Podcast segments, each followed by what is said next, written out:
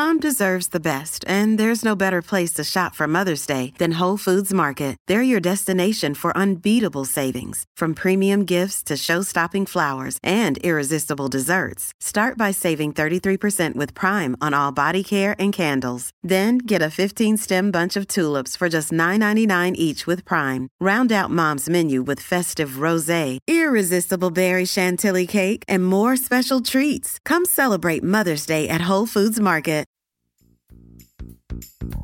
I'm Hemant Mehta. And I'm Jessica Bluemke. And you're listening to the podcast for FriendlyAtheist.com.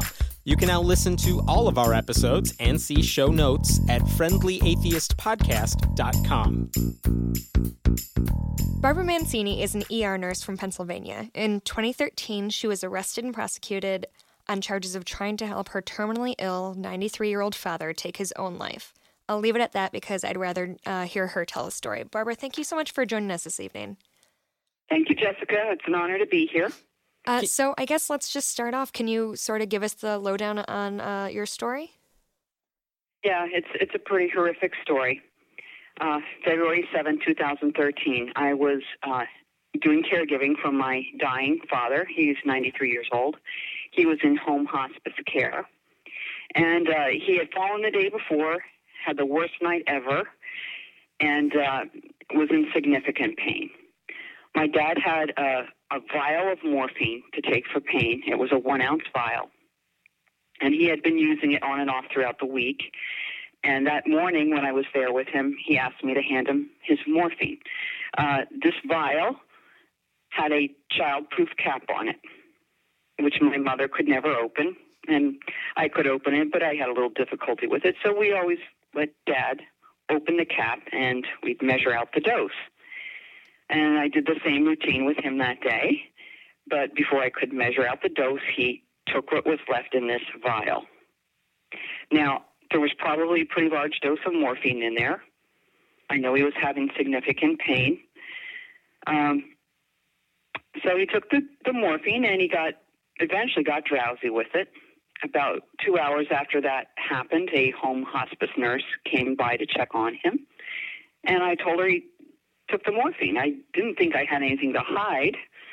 At the time she arrived, my dad was drowsy, but he was still able to respond to questions and he could follow commands and he was breathing normally. My dad also had uh, advanced directives that clearly stated that he wanted no life prolonging treatment. I was his legal health care decision maker, his health care proxy. He had a standing do not resuscitate order. The hospice nurse and then her supervisor insisted that my father be taken to the hospital to be treated for an overdose. And I resisted that because my father had made it very clear that he never wanted to go to a hospital. In fact, that was documented in his hospice record. And uh, we we got into an argument there in the house, and um, they ended up calling 911. And uh, the police arrived at the house first, and then paramedics. And the police informed me that I no longer had any say in what happened to my father and my father was removed from the house and taken to the hospital against his wishes. And uh, while that was going on, the police arrested me then and there in the house, and they charged me with aiding an attempted suicide. In Pennsylvania, this this happened in Pennsylvania, and this is a second degree felony in Pennsylvania, as it is in many other states that have these laws. And a conviction for that kind of uh, charge can get you up to 10 years in prison in this state. And uh, so I was prosecuted actually by the state attorney general. The reason it got to the attorney general's uh, office is because the local county prosecutor uh, had been a friend of my younger sister's since high school, and she didn't want anything to do with the case, so she handed it up to the AG's office, and they pursued it aggressively. And uh, my prosecution lasted a full year until a judge dismissed the case. It, really threw the case out, said they had no evidence backing up this charge. She was, and the judge who ruled on it was uh, very critical of everybody involved in this, ranging from the hospice and the police and the prosecutor. Um, and just to back up a bit, my father lived for an additional four days in the hospital being subjected to the exact treatments that he was very, very clear that he never wanted to have done to him.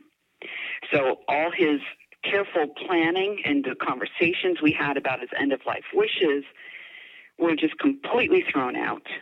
And uh, he was subjected to what I would argue is medical torture for four days before he ultimately died. So that's my story in a very quick uh, synopsis.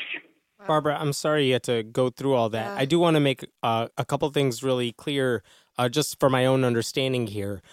The judge basically said, "We're going to throw out this prosecution, this these charges against you, because they said you did not help your father try to end his life." Is that correct? Well, the process that occurred was I had a preliminary hearing in front of a district justice in Pennsylvania. They're they're like the minor court people, and it was bound over for trial. And then I filed a petition for habeas corpus, which is a legal motion to dismiss the charge against me. And that motion hearing was in front of a regular judge. And this regular judge determined that the prosecution never even proved that my father was attempting to end his life. So the actual char- uh, charge that against me was never even really determined to be something that actually happened. Okay. So that was one one part of her very uh, scathing ruling that she she pointed out. But the other part was that all the evidence that was submitted by the prosecution was inadmissible hearsay evidence received from second and third persons, and it was then contradicted between direct examination and cross examination. So there were a number of of problems, procedural problems that occurred with the prosecution, and uh, you know it would take a long time to discuss that, but that's that's basically how that occurred. I want to step away from the actual legality of this, and and let me ask you point blank: if your father at the time had asked you to give him like an extra dose of morphine that could have ended his life what do you think about that option? Because this is something that I think five states say uh, with a doctor's help, this is legal. Um, in other states, like the ones you said, you would be prosecuted for it. But I mean, what do you think in your case you would have done? And what do you think about that option in general? Well, I want to correct something. Yes, please. For a doctor saying it's legal for a doctor to give someone like that at their request, it the states that have medical aid in dying, a person has to go through a very uh, fairly rigorous screening process. So mm-hmm. someone can't just ask a physician, "Give me some extra uh, right, morphine or whatever," and they can do it in those states and have it be legally covered. That's not how the process works. They have to make verbal requests, written requests. They have to undergo screening to see if they're eligible for. They have it. to be terminally and, ill, I think, too, right? Yeah, so I mean, one of the eligibility criteria is that a person has to be mentally capable of making their own decisions. Mm-hmm. You know, they have to be legal adult. They have to be terminally ill. so, and uh, they have to be able to self-administer the medication. So you hmm. can't in- inject someone for this in the states where they have uh, medical aid in dying. They have to be able to swallow it on their own.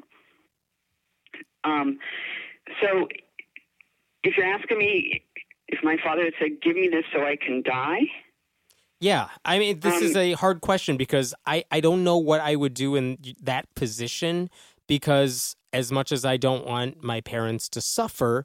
Um, I, I don't know what I would do, and you've been in that situation that is unimaginable, and I wonder what your thoughts are about it. Well, he didn't say to me, "I want it so I can die." He mm-hmm. told me right. he was in pain. Right. So be honest with you, I haven't teased out that actual scenario in my mind. That's not what happened that day. Mm-hmm. Um, it, it, would be a very difficult thing to to try to contemplate, mm-hmm. and I, I can't really say what I would do. But that's not what I did that day. I provided my father with his legally prescribed medicine. Right. He took more than he was supposed to, although uh, when I found my father's, when I finally got my father's hospice records and discovery, uh, I found out that he had originally been prescribed a much larger dose of morphine than he ever received. So oh. he was not having adequate pain relief uh, given by this hospice. And as I went through this process, I found out that that's an issue other people have had with hospice care. And I want to make it clear that I, I absolutely support good quality hospice care. Mm-hmm. But it's not that uncommon for other people to have issues with with uh, home, not just home hospice providers, but they they've had problems with uh, the quality of hospice care that their loved ones have received. That may have something to do with the fact that three quarters of all hospice providers now are for profit companies. Oh. It didn't used to be that way. Um, there are some observers who feel that having a, a for profit provide that kind of care uh, may decrease the quality of the care. And you will hear hospice um, professionals say, well, you, you can't really uh, make a blanket statement that for profits do a worse job than not for profits. It, it does vary. But um, you just cannot assume that enrolling in a hospice means that you will automatically get the care you're supposed to get. Unfortunately, I made that assumption. I very naively made that assumption that you know they would do what they were supposed to do, and they didn't. So I think that was what set my father up for that situation that day because he had pain that was not relieved.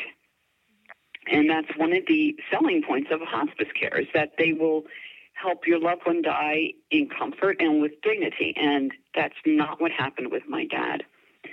So any request about hastening someone's death absolutely has to be uh, preceded by the question are you receiving adequate care for your end of life symptoms? And if the person's not, then that's a real problem that has to be addressed. So I I mean obviously there's a lot that's upsetting about your story, but the thing that's really sticking with me is the fact that he was brought to the hospital and and put on put under this care that he didn't want and not just that he didn't want that he had documented that he didn't want. How does that's something correct. like that happen? Well, how did that happen? Here's here's what happened um, after I was arrested. My elderly mother, who had gone to the ER with my father, was asked by the hospital to give her consent to allow them to treat my dad. And I was at the police station at the time. She called me on my cell phone and she asked me what she should do. And I said, I think you should follow dad's wishes. And the police captain who arrested me then took my cell phone, spoke with the ER physician, and in front of me he said, if if he dies, meaning my dad, things will go worse for her, meaning me. So that information was relayed to my mother that if my father died, I would be in much worse trouble. Now he's already dying, you know, he's mm-hmm. terminally ill. So my mother's placed in the agonizing position of having to choose between honoring her promise to my father she loved him. They were married for 62 years. She had to choose between honoring his wishes or helping me, her daughter. Now, just imagine being put in that position.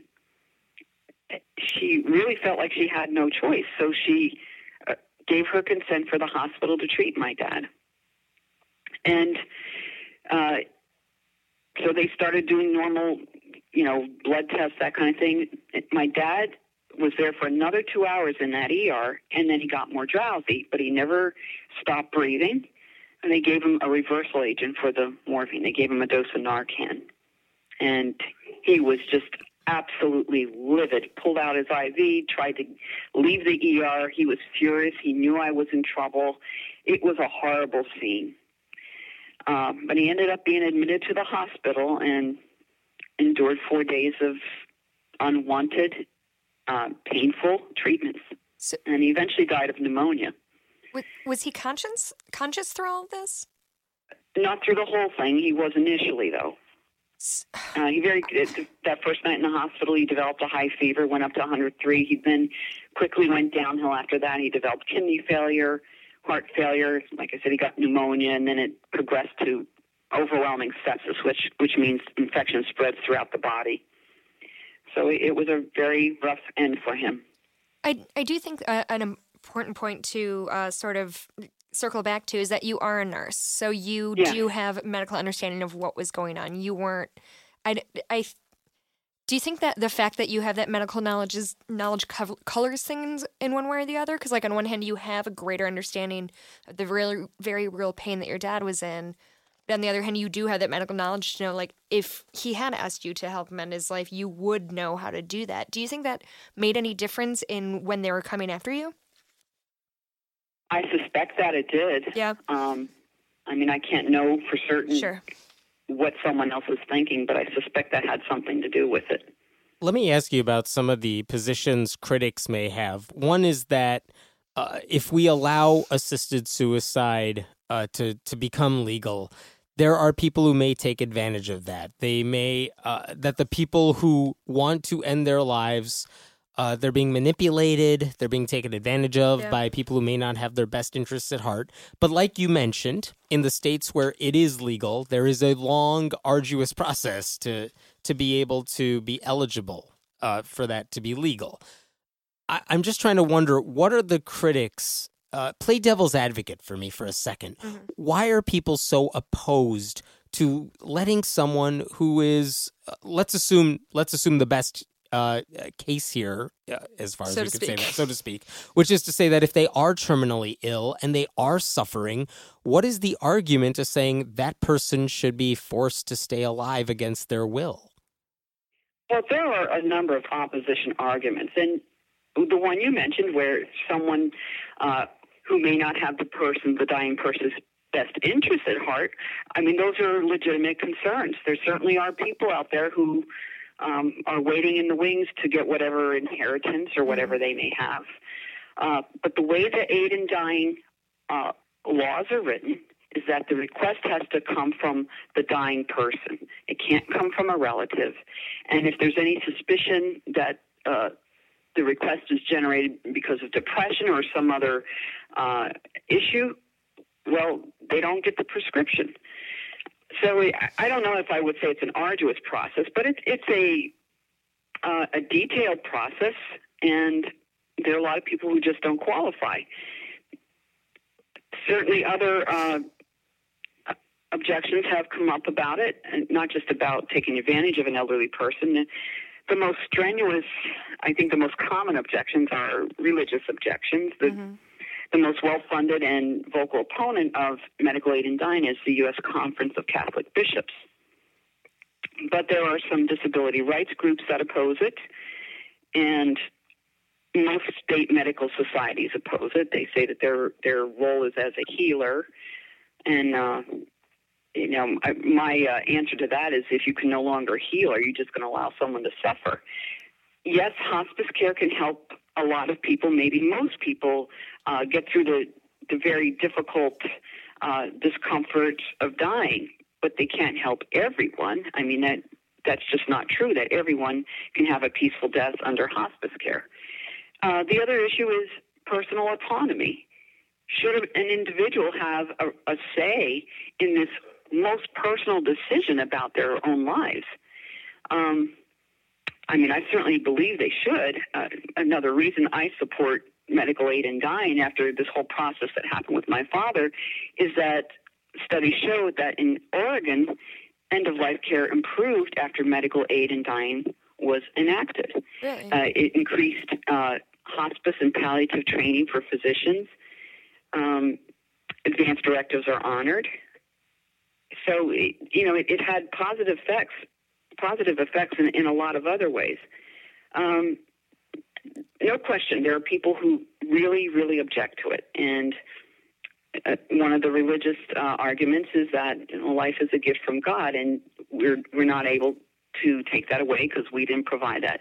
Well, that may work for people who have those beliefs, but I think most people would agree that we shouldn't be imposing religious beliefs on other people. I cannot for the life of me understand how, like the Conference of Catholic Bishops, people who are so pro life, uh, so to self proclaimed so pro life, that they would argue that we want to force you to live even when you are suffering. I mean, it's one thing to say we want to protect the fetus or something, but when someone's near the end of their life and they're struggling, to force them to stay alive Yeah. seems to be ve- almost the opposite No, of but pro-life. that's that was Mother Teresa's whole entire thing. Right. Is she thought that suffering brought you closer to God? So I, Yeah. don't, I don't know if that's what Well, their yeah, logic is. that's but- true. I mean, it's, that line of thought says that suffering holds valuable lessons for for the dying and for their loved ones, and it can re- lead to redemption. I, I mean, I have no problem if someone that personally believes that, and if they want to go through that on their own, Right. Fine. I mean, I won't object to that, but I don't think that should ever be imposed on people who, who don't share those beliefs. Yeah. It's easy to say all that stuff when you're not the one Right. in Dying. pain. Uh, yeah, I mean, I think there's, uh, you know, some of the arguments that you cited against uh, against physician assisted suicide hold water, especially talking about disability rights um, activists, things like that. But for me, I don't know if I could ever get past the autonomy thing. Like, I don't want anybody to tell me what I can do with my like I I know it's such a slippery slope or whatever, but like I don't know, I feel like if if I want to die, that's my right to die. I don't have the right to kill Hemant, but I have the right to kill myself. Glad to hear it. Mm-hmm. You know, I Well, and legally, you have the right to end your own life. The, ending your own life, suicide is not illegal anywhere in the United States. Right. What are they going to do to you? well, yeah, I mean, if I'm you not- say- I'm if not you- joking about it. No, Like, but if you it would attempt- be illegal for people to end their own lives, and people suicide. who would, commit- you know, attempt suicide and, and fail could be jailed. Right. yeah, That that isn't in the uh, not so distant past. But right, I mean, you can end your own life if you want to, but there are laws in most states that prohibit anyone from aiding someone in ending their own life. What? so tricky. Um, I, I want to make uh, a distinction here because y- you've used the phrase assisted suicide, uh-huh. Mhm. and we don't use that phrase. Oh, Um, we call it medical aid in dying because plus there's a big distinction between uh, someone who has uh, a mental illness, is despondent or depressed, and carries out an act of desperation, uh, Mm. many times violent, versus someone who is terminally ill and suffering and has the desire for a peaceful death. So that's why we call it medical aid in dying. Someone's already dying. They they probably want to live, but they have a, a terminal disease that's causing their end of their lives. So uh, it's we look at it as one more option for people among several that you can exercise at the end of life. Were you an advocate for any of this stuff before you were put in this situation? Did you know about these issues and the controversies? I wasn't an advocate before this happened to me, and this experience was um, the catalyst for me to get involved in this. Absolutely. I, I mean, I was kind of vaguely aware of all that, but I didn't think all that much about it. Um, but I, I've certainly learned a lot in this whole journey over the last two years. And I, I want to share some interesting information with you here, too, because we, we talk about religious opposition to aid in dying, and it's there. But uh, Compassion and Choices, which is an organization I work with, they're an end of life advocacy and service organization. They did polling in New York State at the end of 2015 into 2016 uh, regarding medical aid and dying. And among the faith community, and this really surprised me, they found that, and, and I'm talking about the entire state, not just New York City, they found that 74% of Catholics support aid in dying. 74% of Protestants support aid in dying. 83, 83% of Jews support aid in dying. So faith So believers overwhelmingly support aid in dying. The one subset that doesn't were faith believers who attend religious services more than once a week. And that's really a small Yeah. subset when Wow, you think though. of all the people who identify themselves as faith believers. So it's clear that most faith believers agree that this should be an option at the end of life. That's not true of faith leaders. Um, almost all religious doctrines uh, do not support something like aid in dying. But it, I just thought that was pretty interesting uh, polling numbers because I didn't expect to find that at all. that is interesting. In what ways, uh, the group that you work with, what was it called? Compassion. Compassion and choices. Compassion and choices. What are some of the big things you are advocating for? Is it more educating people on these issues, or are you lobbying state governments to pass laws to make this a legal thing? Well, I mean, we do um, support medical aid and dying legislation, but we also support legislation that improves end of life care, uh, ending unwanted medical treatment, which is a big problem for for many, many people, especially mm-hmm. as they near the end of their lives. Uh, a lot of that has to do with the fact that many people don't want to discuss their end of life wishes. You know, we kind of live in a culture that's very disturbed by the concept of death. So many times people are reluctant to have these conversations. And if you don't have the conversations, you can't possibly be assured that your wishes will be carried out. Right. you have to discuss it. And it, they should be written down, and that's still even no guarantee that they'll be honored, even if they're written down in legal documents. So, I mean, that's one of the things that we advocate for. Um, Compassion Choices is also a service organization.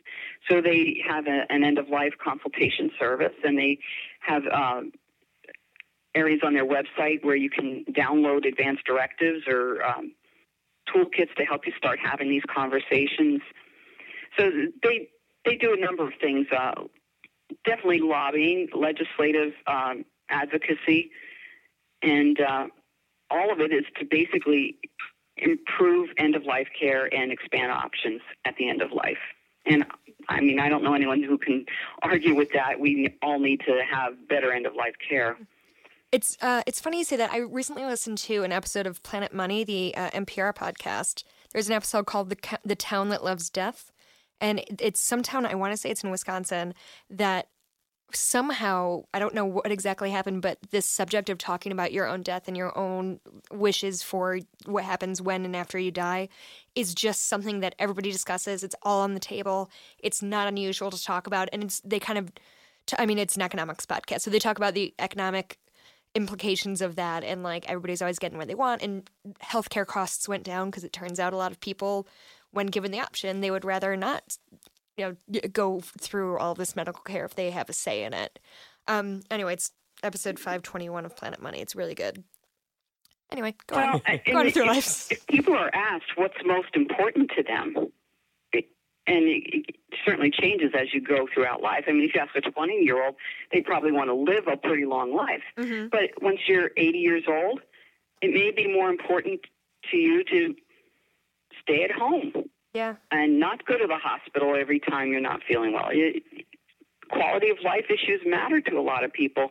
And we'll never know that unless we ask them what matters to them. Mm-hmm. So um, even if people don't want to talk about actual end of life wishes, if we can at least ask what's most important to them right now, that can be a guideline to giving them what's appropriate care. Mm-hmm. And, and I think the best care and the most appropriate care is care that's based on a person's personal values. Mm-hmm. And that will be different for each of us. I could be uh, wrong about the details here, but I remember when I was looking you up, I came across a story about Brittany Maynard, uh, who famously uh, talked publicly about how she was going to mm-hmm. end her life uh, in the care of, in one of the states where that sort of thing is legal. And because she was so young, uh, that got a lot of media attention. But I remember reading that I think she reached out to you about this. Actually, I reached out to her. Um, well, I what did you sent say her a letter. Her? What did you say to her? Well, I can't remember the exact thing, but I, I basically told her that I was um, I admired her courage for speaking out about it, and that I wished I'd had the chance to meet her and speak with her personally. And I only sent that a, a week actually before she died, and I got a message back from her, and I never expected her to respond to me.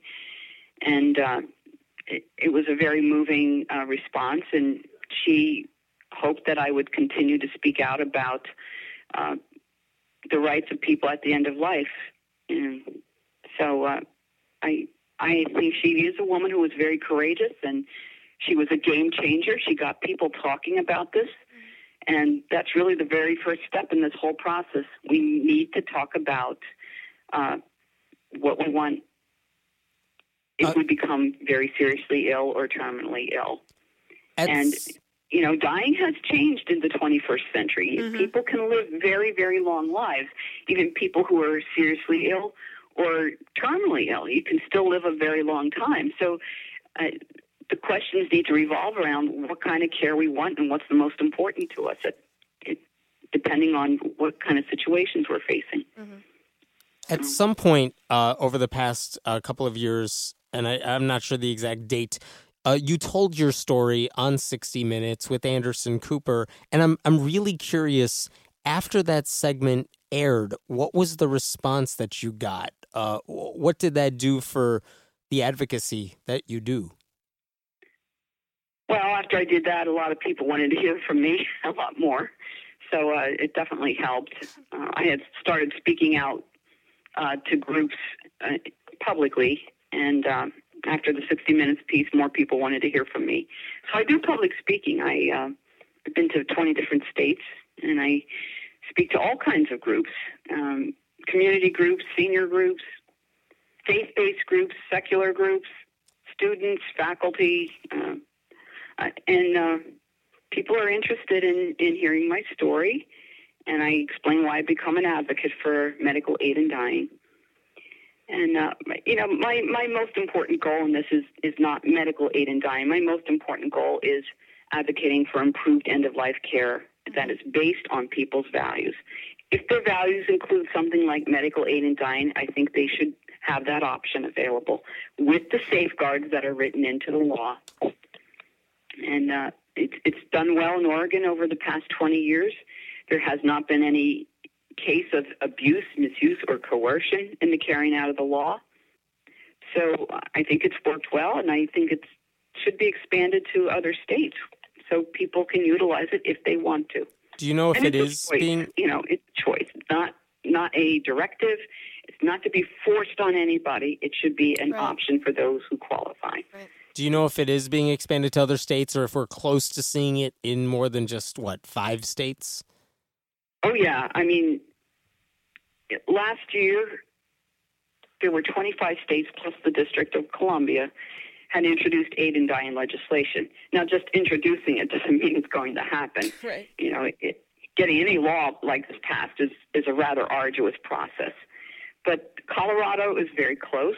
Uh, they tried to pass it through their legislative process in Colorado didn't work. So now it's uh, they have direct democracy in Colorado through ballot initiatives. Mm-hmm. So it is on their November 8th ballot, uh, an aid and dying uh, bill, and it, hopefully it'll pass. I I think it may be close, but there's a, a good chance it may uh, become law in Colorado very soon.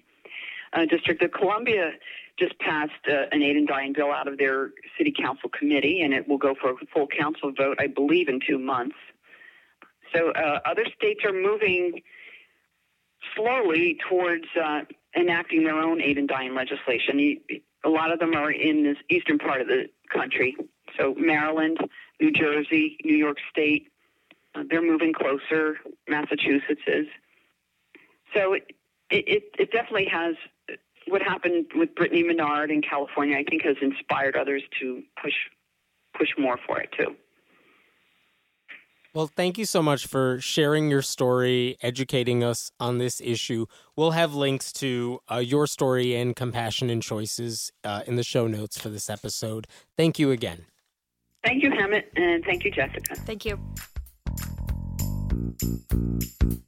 Thanks for listening to the podcast for friendlyatheist.com. This episode was taped at Cinnamon Sound Studios in Aurora, Illinois, and the music was written and performed by Brad Chagdis.